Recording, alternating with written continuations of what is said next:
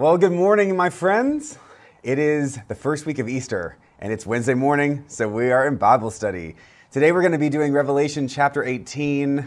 We're actually going to begin a little bit with the end of 17 because I didn't finish it last week. Um, and then we'll get to 18 and go all the way through today. I'm glad you are here. Let's do a little bit of housekeeping first. A reminder that I'd love for you to join our email list. Visit stmichael.org slash RBS. Send Meredith Rose an email and she can add you to our list.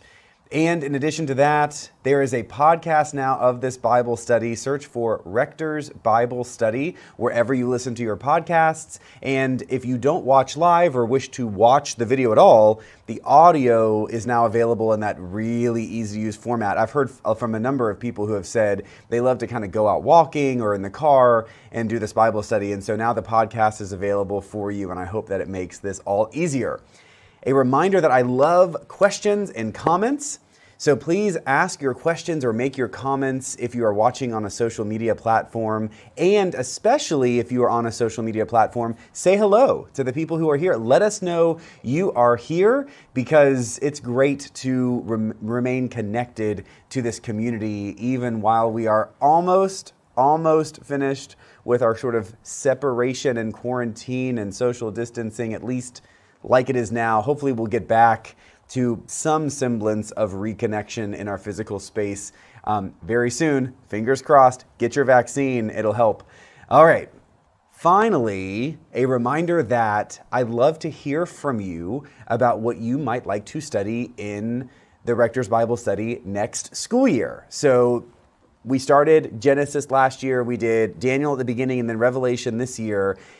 Next year, we don't have anything on tap. And so I'd love to hear from you what it is that either you've studied in the past, would like to study again, maybe something you've never studied and are really interested to know more about. I've gotten some great suggestions, so keep them coming. And hopefully by the end of this month, before our last lesson in the first week of May, we will be able to announce what we're going to be studying next year. All right, let's jump in with a prayer and we'll get started. Let us pray. God, we come to you today with grateful hearts, grateful for the gift of your Son, the gift of love in the world, and for resurrection that defeats death itself. Fill the hearts and minds of all those you have gathered here, hoping to study and learn from your word throughout time, that we may be filled, inspired, and transformed by the work that you have done and continue to do through those who follow you. May this time together lift us up and help us to become the hands and feet of love in the world you created us to be.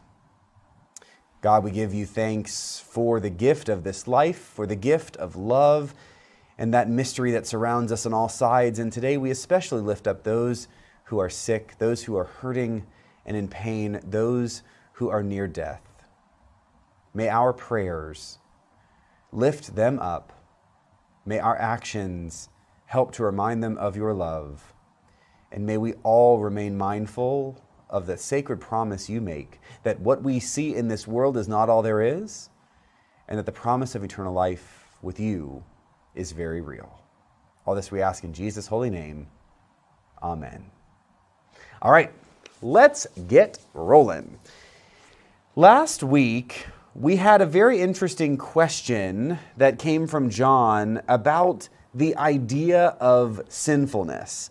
And that question was based on a historic consideration of the Ten Commandments and the way that they help to shape Judaism. Then, of course, as Christians, we have received that tradition and how it shapes us as we consider what amounts to the judgment against sin that we see in Revelation. So I'm going to make that little note. We're going to get to that idea as we flesh out the end of chapter 17 and the beginning of chapter 18 together. So if you've been wondering about this whole sin and judgment, I've received a couple questions from people asking about, you know, the judgment and the plagues and the pain. Are God's followers also suffering through that judgment and pain. And so there's a lot of questions mixed up around the idea of this judgment, and we will absolutely get to that this week. Um, I ended last week discussing the idea of Babylon tied to Rome, the woman who is on the beast, and what she represents, and ultimately we're going to get to her destruction. Um, and so, as a kind of reminder of where we ended last week at the end of chapter 17, I want us to stay very focused and clear about Revelation not being literal. You know, we've talked about this many times. Revelation is symbolic, perhaps even metaphorical. And as we consider Babylon, and of course in chapter 18, the fall of Babylon, I want us to be clear in our minds that this is, I've said it before, not predictive. Revelation is not meaning to predict the future, it's not an oracle. It's more about a vision of truth. And that vision of truth is very much grounded in a fundamental, you might even say cosmic truth that there is good and evil in the world. We, in our human brokenness, are attracted to evil, and yet God calls us to the good, calls us to live lives of love. And it's that choosing life, a life of love every day, that keeps us moving forward on a path toward God and toward God's truth. That's really what Revelation is all about. And acknowledging that the world is hard, we will, as people of the world, go through a lot of pain and heartbreak and struggle, and yet, God does not leave us in that pain. God's promise of redemption takes us out of that pain and moves us into a redeemed reality of love, eternal goodness with God in the future. Revelation is a story about that promise, a promise that may not be realized today, but a promise that is true nonetheless. So if we jump back into chapter 17, I want to start with the end of the section where the woman is on the beast we're going to look at verse 12 of chapter 17, um, parse this out just a little bit more because I do think there's some good stuff here at the end of chapter 17 I don't want to miss. So turn on back, chapter 17. We're going to start with verse 12. The ten horns that you saw are ten kings who have not yet received a kingdom, but they are to receive authority as kings for one hour together with the beast. These are united in yielding their power and authority to the beast. They will make war on the Lamb, and the Lamb will conquer them, for he is Lord of lords and King of kings, and those with him are called and chosen and faithful. So, this is one more phase of the unifying evil that we see kind of coalescing and centering themselves under the umbrella of Babylon. What is happening here in chapter 17 is we've pivoted away from the plagues that encouraged um, encouraged what might I say a repentance. Um, when we were talking about the bowls of wrath and the plagues, there is a very clear sense that things get worse before they get better. And as things get worse, there are moments when we are reminded of God's goodness. We are given opportunities for redemption, a turning toward God. That kind of repentance, that return toward God, has basically ended at this point in chapter 17. In other words, we have gotten to the point when the evil is so great that the moments, uh, opportunities of repentance are sort of over. And instead, what is happening is that people are completely anchored in the evil or completely anchored in the good. And those who are completely anchored in the evil are coalescing around the core representation of evil on earth, which is Babylon, the beast, that antichrist that we know about in Revelation, because the promise of the world is so seductive. I want us, as we look at the end of 17 and into 18, to try to get to a real place of honesty, a place of vulnerability within ourselves where we don't hold the idea of revelation at arm's length. Let me say that differently. I think it's easy for us, with our own healthy egos, to read Revelation as a story of good people and bad people. And the bad people are really bad, and they're so much worse than we would ever be. And so we are obviously good people, right? And these blatantly bad people are getting what they deserve. Revelation's not meant to help us identify whether we are good or bad. Revelation's not really meant for us to say, look at us, we are so good. We are the good people. That's not really what's happening here. Instead, Revelation is meant to articulate the complexity of our human condition. We are neither all good or all bad. We are both. We talked about this last week. We have the good and the bad in us. And the good and the bad fight for power. And we feed either the good or the bad. And the way we feed the good or the bad is by the choices we make about how we live our lives. Religion is at its best a way to keep us in good habits. that was a little um, that was a little messy. Let me say it again. Many of us know people who say they are spiritual but not religious because religion has gotten a bad rap. Well, I, I think it might be well deserved most of the time. Um, religion is used as a tool of manipulation and influence, and it's often perverted. And, you know, I, hey, listen, I'm a religion guy. And so, religion, I think, churches and other groups have often used the organization or the institution of religious bodies in ways that are not, shall we say, most godly. For many people, they know that God is real, but religion is flawed.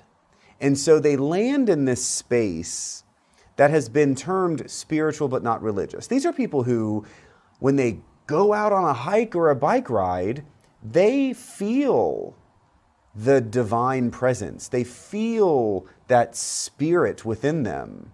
But they don't want to go to church because church is just kind of ugly and messy and it's about rules and all the other stuff. They want just God. Here, I want to say very clearly I can work with that. I think that's a good place to be it's not the best place to be, but it's a fine place to be because it acknowledges the truth of God. Good. That's, that's a decent starting place. Where religion gets off track is when religion tries to make God smaller. That's not really what religion should do. What religion should do at its best is encourage people with practices, habits, behaviors that move them down the path toward God. I mean all that because religion can come off as just judgy and rules and do this, not that kind of stuff. What Revelation is really trying to uncover and unpack and expose is that our human condition, mm, our humanity, is vulnerable to the seductive temptations of evil in the world. And if left to our own devices, we might convince ourselves that those are good, that those are even godly and sacred and holy. Where, where religion comes in at its best is it is not about any one person. It is not really even about the ego it is about our humility, being subservient, being vulnerable, being willing to put ourselves second, put God and our neighbors first.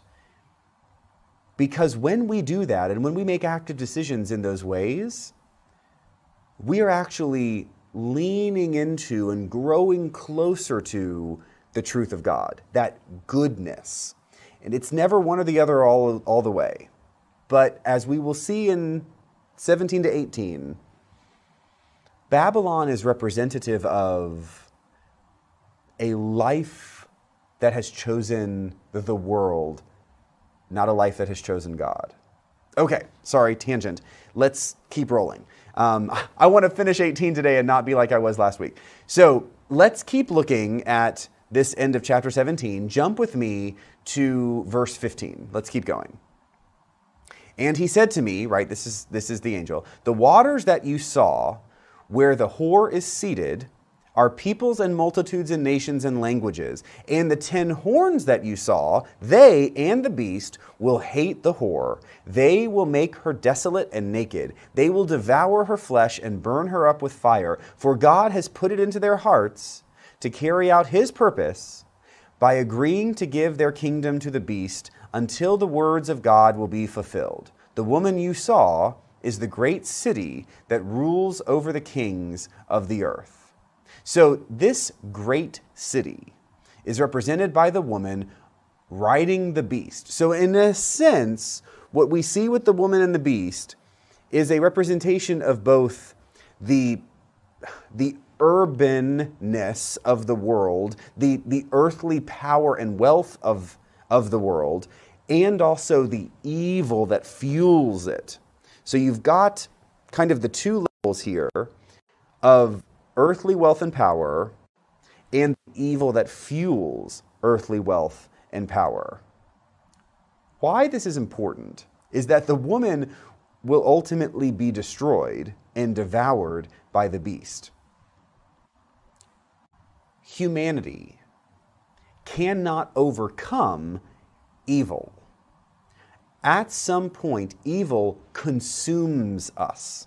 If we follow the path of the evil, wealth and power, then what we find is that we've been consumed by something that is not godly. Now, I want you to hear me very clearly. Money and goods and wealth aren't on their own evil.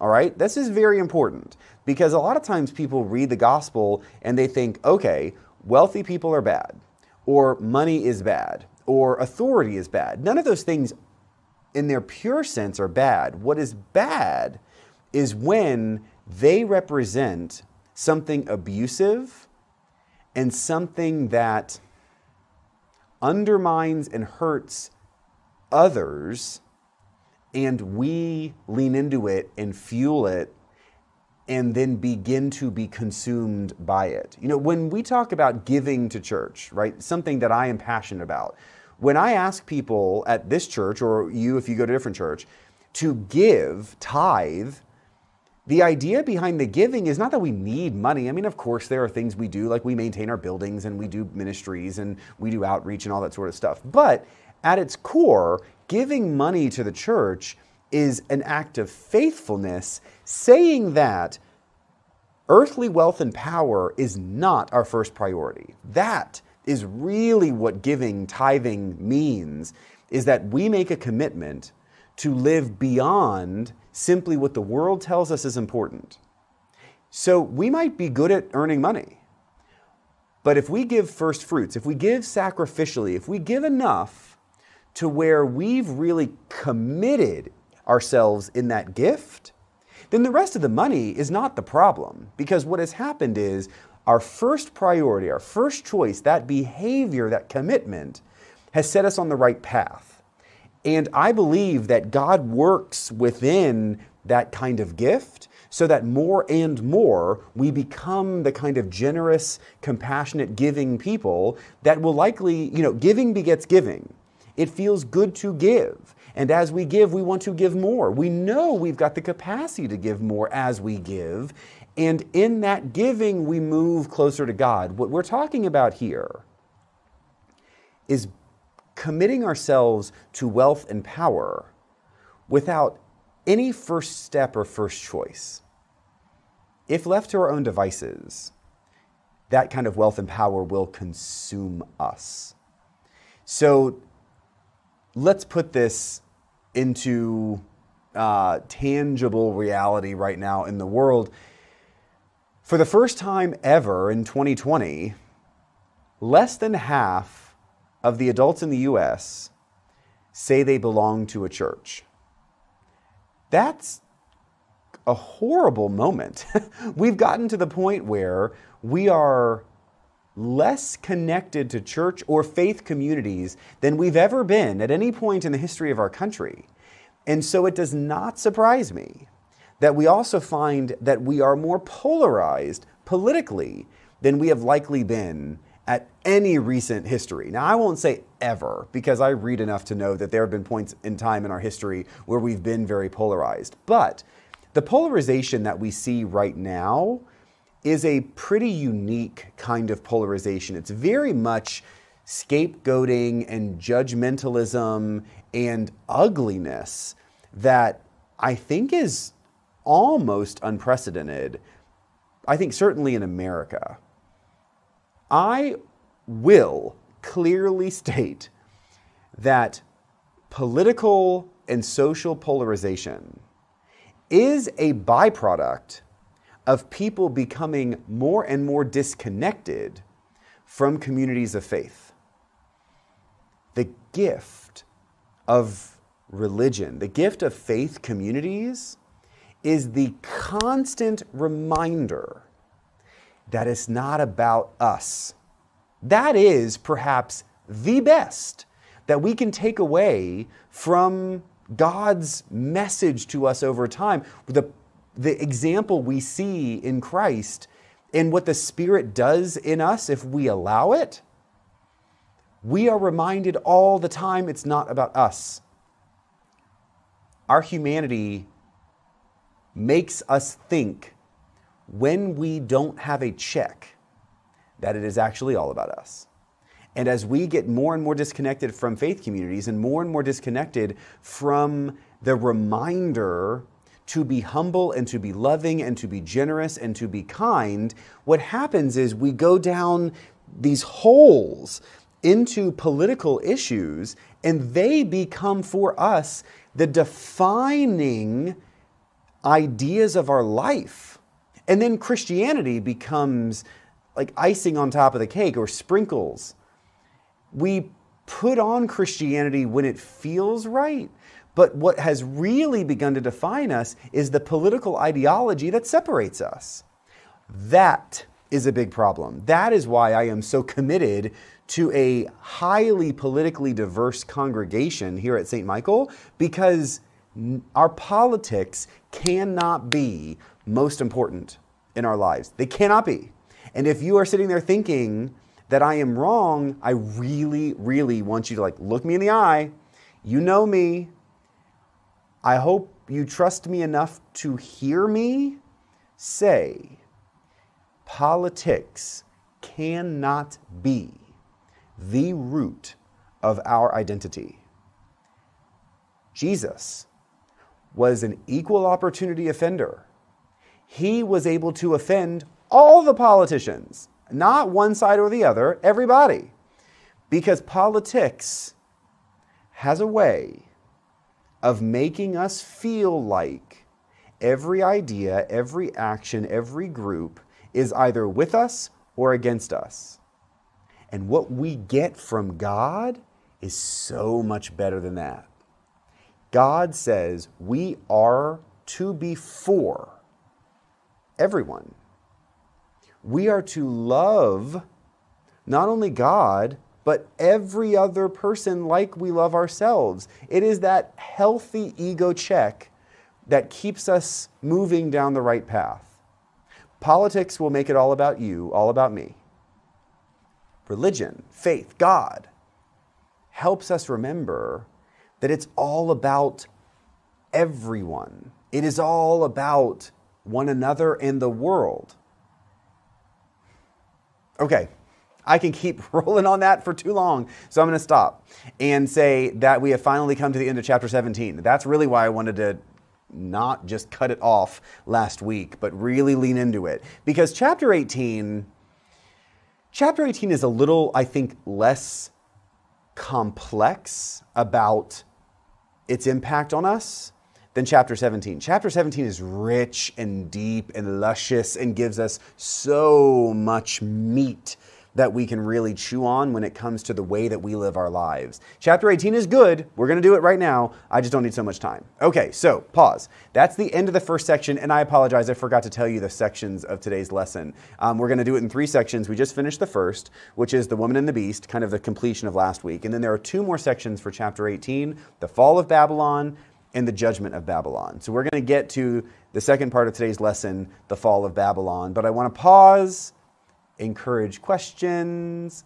comments, anything you all might want to ask to help me kind of guide this lesson. So I'm gonna have a little more coffee, which people tell me all the time I shouldn't drink so much. I think I was a little hyper at Easter. Um, I was talking really fast. I try to slow down and not get so excited so that you can understand what I'm saying. but I get excited. There's nothing I can do. All right, any questions or comments? Send them, put them in the chat, email Meredith. She'll get them to me. Okay, let's keep going into chapter 18 with the fall of Babylon. Let's just kick it off with the first couple verses. Chapter 18, verse 1. After this, I, John, saw another angel coming down from heaven, having great authority, and the earth was made bright with his splendor he called out with a mighty voice Fallen, fallen is Babylon the Great. It has become a dwelling place of demons, a haunt of every foul spirit, a haunt of every foul bird, a haunt of every foul and hateful beast. And then it goes on and on. Babylon falls. There is a moment of collapse where Babylon the Great do you see what John wrote there? Babylon the Great has fallen. It's become a dwelling place of demons, foul spirits, and hateful beasts. The clear, the clarity with which Babylon falls is important. We're going to get to two very critical ideas about how Babylon falls. But first, I want to just talk about the idea of cities and countryside or rural areas, urban and rural areas, basically. Um, today, I think, you know, 21st century, I think that we find urban areas to be places that are a little complicated, a little crowded, maybe even a little dirty, depending on where you are.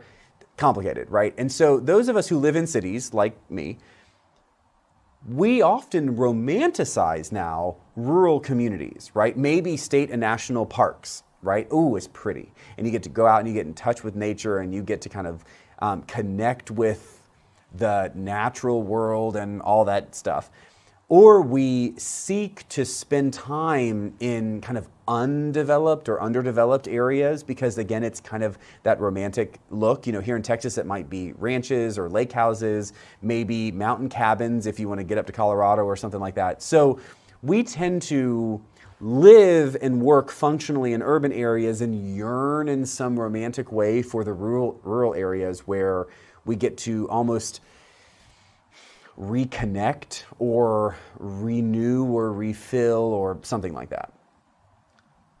I will say, just as an aside, I am such a city person. Um, I really don't like undeveloped areas. Nicole laughs at me all the time because whenever we go to some place like a mountain cabin or we, you know, go out to some, you know, nice place to stay for a weekend or something like that, I will always say as we were driving in, how can you live out here? You know, I will pass houses and there's like nothing around this one house. And I think, what? How is it possible that people live that remotely in that rural of a community? Because for me, sign me up. I'll take a city any day. Um, in the first century, people were probably a bit more like me. Um, but in the first century, there was a functional need for cities, and that was safety. Today, in the 21st century, we often feel like rural areas, particularly parks and, you know, lakes, mountains, that kind of stuff, is is where we get to reconnect and feel good and it's it's renewing. In the first century, remote areas that are undeveloped were dangerous. people didn't want to be in the country. When people would travel from city to city, they would travel as quickly as they could. They would travel the safest paths they knew to travel because that's where thieves and robbers would lay in wait for travelers passing from city to city. You know, part of what we miss in our nativity stories is journeying, you know, Joseph and Mary journeying from Nazareth to Bethlehem was dangerous. It's not only a hard journey because it takes days to do it, but it was a dangerous journey and Mary was pregnant. You know, we kind of miss a few of these nuanced ideas in biblical stories because for us, you know, a nice country road is like exactly where you want to drive on a pretty day, right? Windows down, radio on, wind blowing. I mean, it's it's romantic and it's great. Not so in the first century. It was a scary idea to travel city to city. So all of that is meant by saying Babylon represented in the first century the great desire, right? It's safety, it's wealth, it's prosperity, it's security, it's all of those things that we might miss because it's not exactly the same in the 21st century. So I want to say all that before we get to Babylon's fall, because it's important that we note just how much the city was regarded and how fundamental cities were to the health and safety of individuals. Um, because we might miss that given our kind of personal opinions about cities. Um, okay. Let's keep going with verse 6. Let's jump to verse 6. Render to her as she herself has rendered and repay her double for her deeds. Mix a double draught for her in the cup she mixed. As she glorified herself and lived luxuriously, so give her a like measure of torment and grief. Since in her heart she says, I rule as a queen, I am no widow, and I will never see grief. John is talking here about Babylon. Render to her that's the woman who represents Babylon, right? Render to Babylon what she has rendered. So, in other words, Babylon represents wealth and power and authority in the city. And all of that wealth and power and authority is built on abuse and fornication and ugliness and all of that stuff that we heard about in chapter 17. And so, as Babylon falls, what the angel is really saying here is render to Babylon what Babylon rendered to others. Repay her. You know, so in a sense, she is now reaping what she has sown. So, Babylon is getting her just deserts, so to speak. She was glorified, lived luxuriously, and said things like, I'm a queen. I am no widow, I will never see grief. In other words, all of this human stuff, I am above. And in that kind of egotism, Babylon has effectively signed her own death warrant. And so the destruction here is a giving back what Babylon gave to others. I think that's good enough for this section because we've got the judgment coming, and that's going to be important. Um, like I said, 18 is not quite as big. Um, I, I just will reiterate, and I apologize for being redundant, but I'd rather say it a few extra times. This fall of Babylon has been interpreted over the centuries as a prediction of the fall of other empires. So when Rome fell in the 5th century because of the Germanic invaders, people said, ah, ha, ha, ha, John knew this would happen. Well, that's kind of that's kind of dumb because we know that every city falls, right? I mean, at some point, every empire falls. Um, what John is is unpacking here about Babylon is getting at a very deep truth that when we cling to earthly power, earthly power will always fail us. earthly power will always lose in the end to God's divine power. So, John is not predicting the fall of Rome eh, as like an oracle would. John is not doing, John is predicting the truth that is much deeper that anything we build as humans on earth will ultimately go away. Anything we build in God's heavenly kingdom will last forever. That's what John's really getting at in this story. So, yes, people have used this to predict the fall of Rome, but that's really missing the real deep point, which is anything humans build is going to fall. Anything. That's why we put our trust and our faith and we invest in God's kingdom, in God's vision for the future, not our own. Um, so let's look on for the judgment of Babylon. I see that Susie's asked a question um, to touch briefly on Isaiah 47. Um, she has a note from a previous study. Did I reference that we were going to get to Isaiah 47 at some point? Um, yes, okay. So Isaiah 47 here is really John uses many of the prophets in explaining some of the deep truths around what will happen to Babylon. Um, Isaiah is used very often, Jeremiah is used very often. Um, I don't have right now notes explicitly about Isaiah 47, but Susie, what I will do is I'll take a look at some of the links that John makes between specifically Isaiah and Jeremiah. Um, but of course, there's a little bit of Daniel in there, and I've referenced that along the way. I'll make a few notes about connections made to the old prophets for next week. So thank you for that. Um, let's keep going to the last section of today's study, which is the judgment of Babylon. This one's got a bit more meat for us to chew on. Um, so we went through the first few verses of chapter 18. Now we're going to look at the majority of chapter 18, starting with verse 9. Here we go. Chapter 18, verse 9. And the kings of the earth who committed fornication and lived in luxury with her will weep and wail over her when they see the smoke of her burning. They will stand far off in fear of her torment and say, Alas, alas, the great city, Babylon, the mighty city, for in one hour your judgment has come.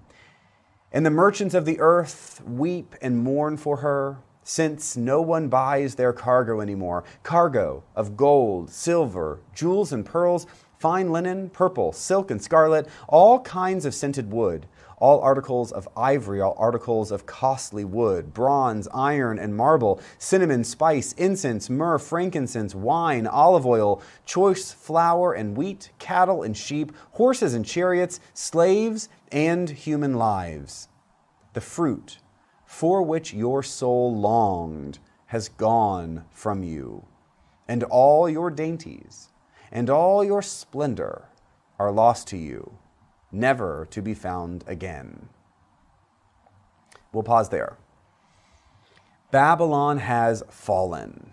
And we see two, or I want to emphasize two important ideas about this section where we get the weeping and the mourning and the grief about Babylon falling. Um, first from the kings, and then we get it from the merchants, and it kind of goes on and on. I'm not going to read all that to you. You can read that on your own. But I thought these first two sections are good enough to give us the idea. And there are two important ideas I want to emphasize. The first is Babylon fell with great speed, and that's really important. We'll get to that. And the second is there's payment for luxury. In other words, there's a debt to be paid when one lives luxuriously. And so we're going to get to both of those ideas. The first is Babylon fell with great speed. So the fall of Babylon was very quick. We see at the end of verse 10, Alas, alas, the great city, Babylon, the mighty city, for in one hour your judgment has come. In only one hour, Babylon the Great falls.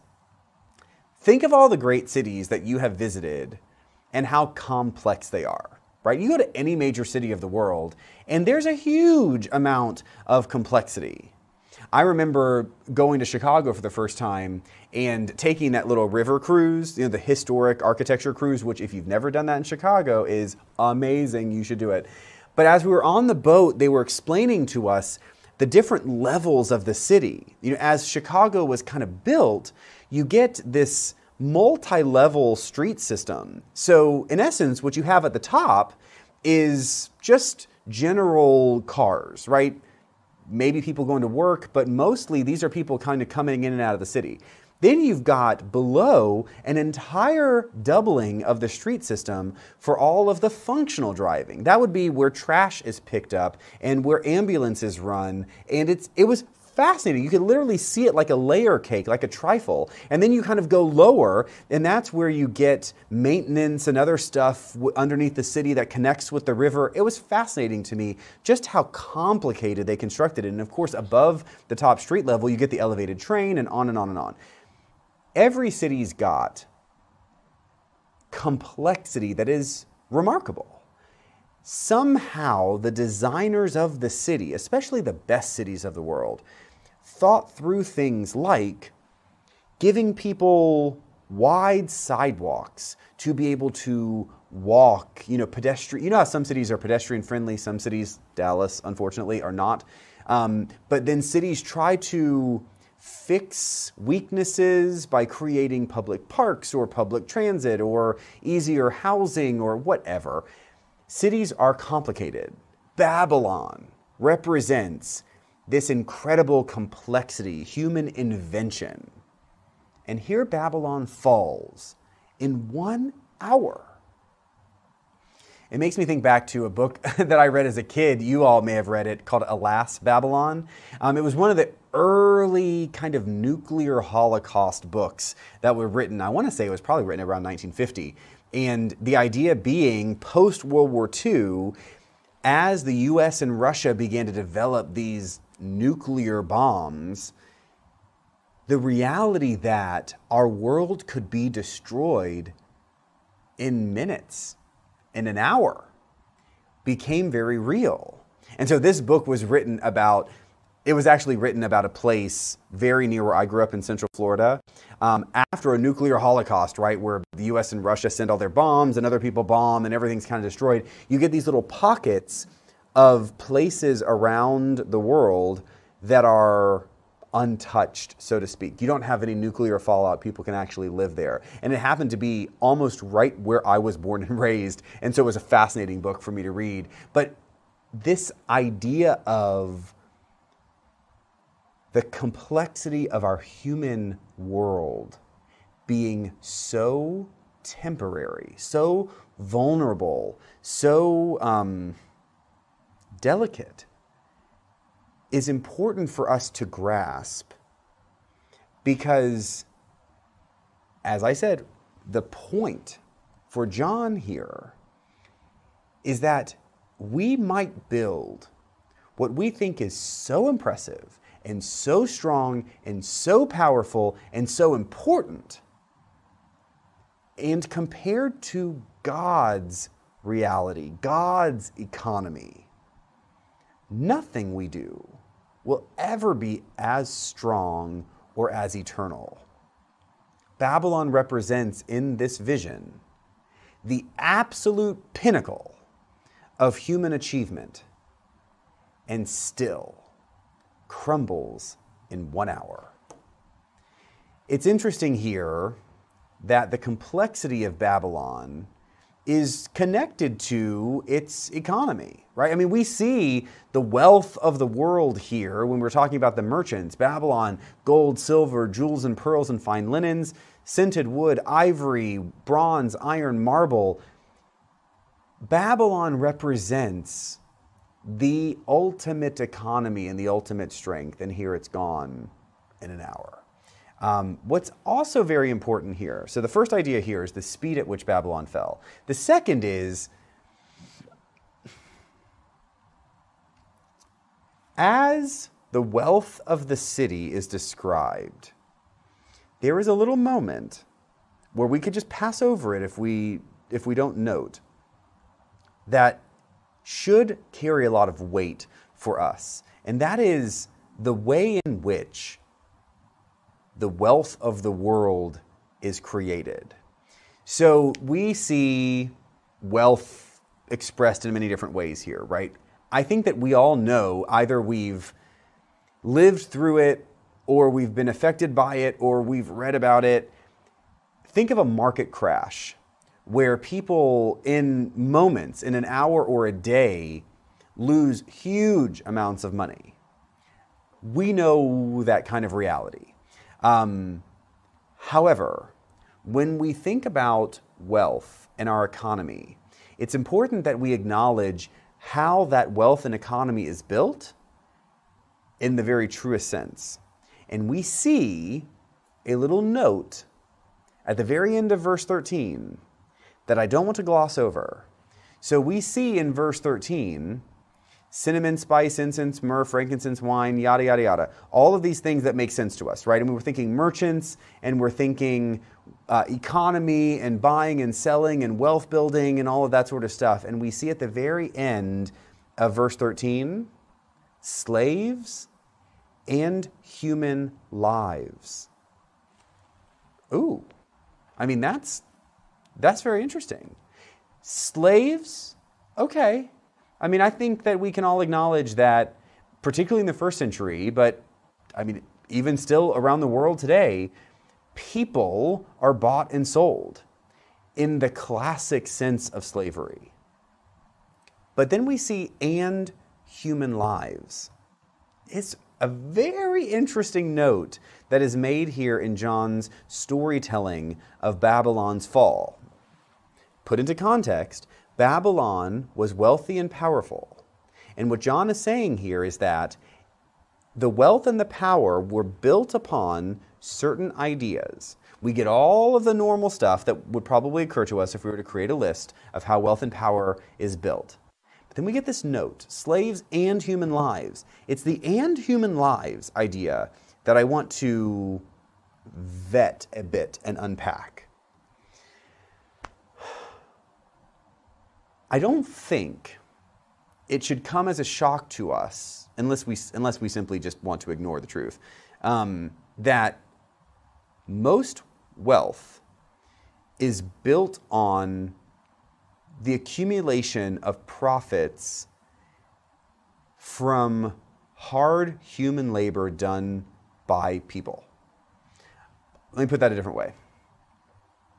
If you look at America, let's just look at America most of the wealth in America is absolutely rooted in money that was created within economies of human labor.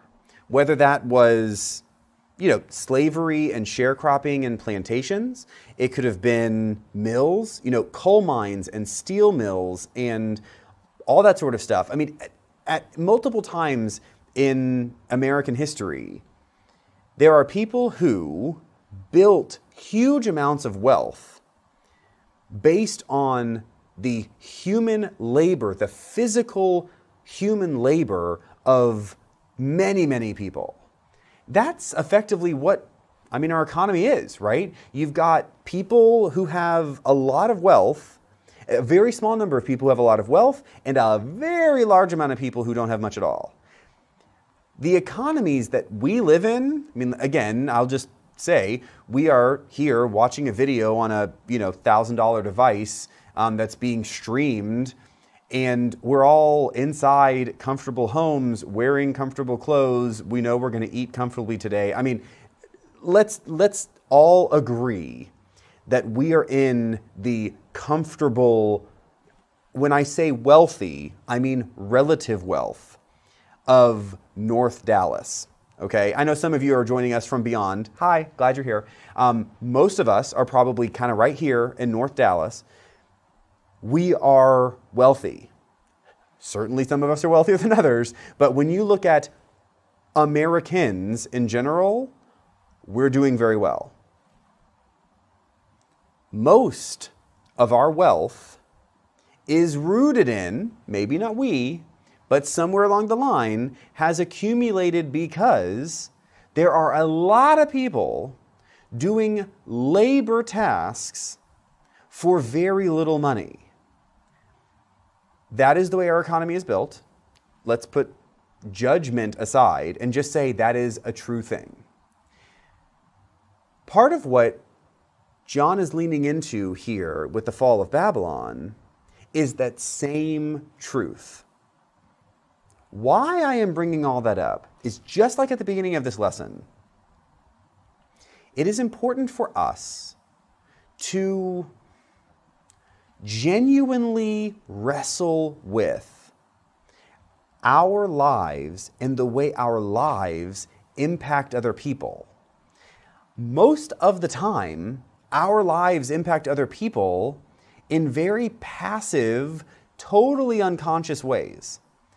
We are not intentionally seeking to do anyone harm. We are not intentionally seeking to make anyone work harder than they should for too little, to live in squalor, to live in vulnerability and insecurity. We're not consciously making those choices. But the way we choose to live our lives can have repercussions and ripples that hurt people unintentionally.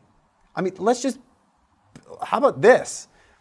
where whenever you buy discount goods somewhere, right? I mean, uh, I don't want to get too too personal here, but you know, when we go and try to save a dollar because we're going to buy some stuff at Walmart or Target instead of buying it somewhere else, somebody's making that stuff, right? And so when we're looking to save on clothes or cleaning supplies or whatever, food especially, there are people who have given their time, their bodies, to creating those products that we want to buy at discounted prices, which means that the people who are selling those products to us at discounted prices have to squeeze somewhere, and they're going to squeeze the people who have less authority and less power and less wealth.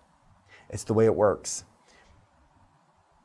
What I want us to be willing to do, be courageously willing to do, is to hear John's words about the fall of Babylon as an invitation for us to wrestle with unintentional effects of our choices in the world.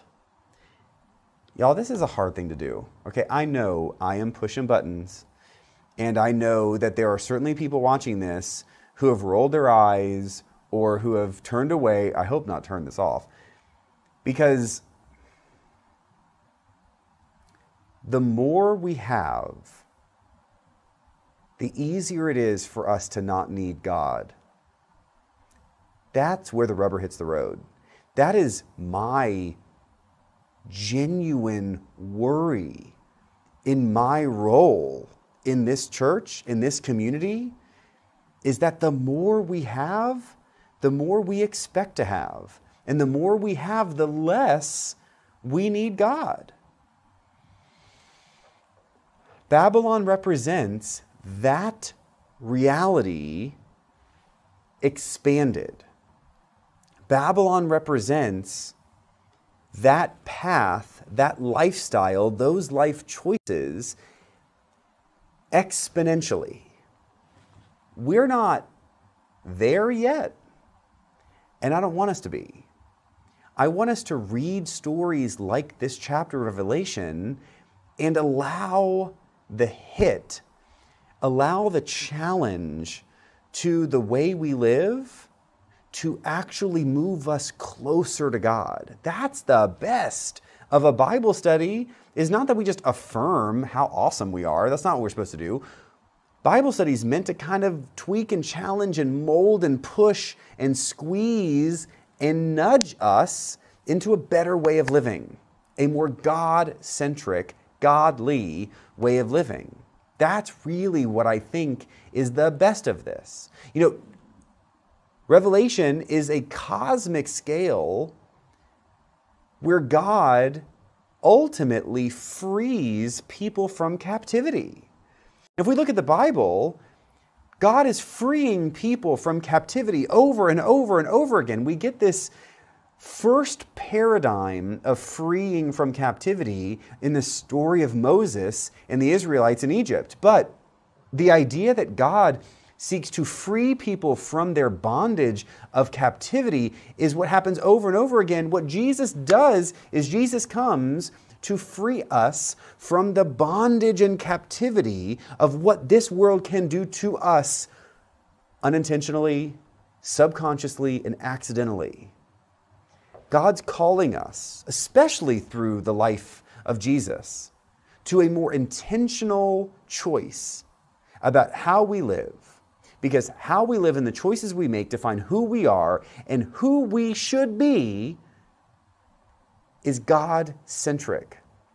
We should be generous and loving and kind and compassionate. We should be the kind of people who seek to help, not hurt, and the people who not only don't hurt, but the people who defend those being hurt.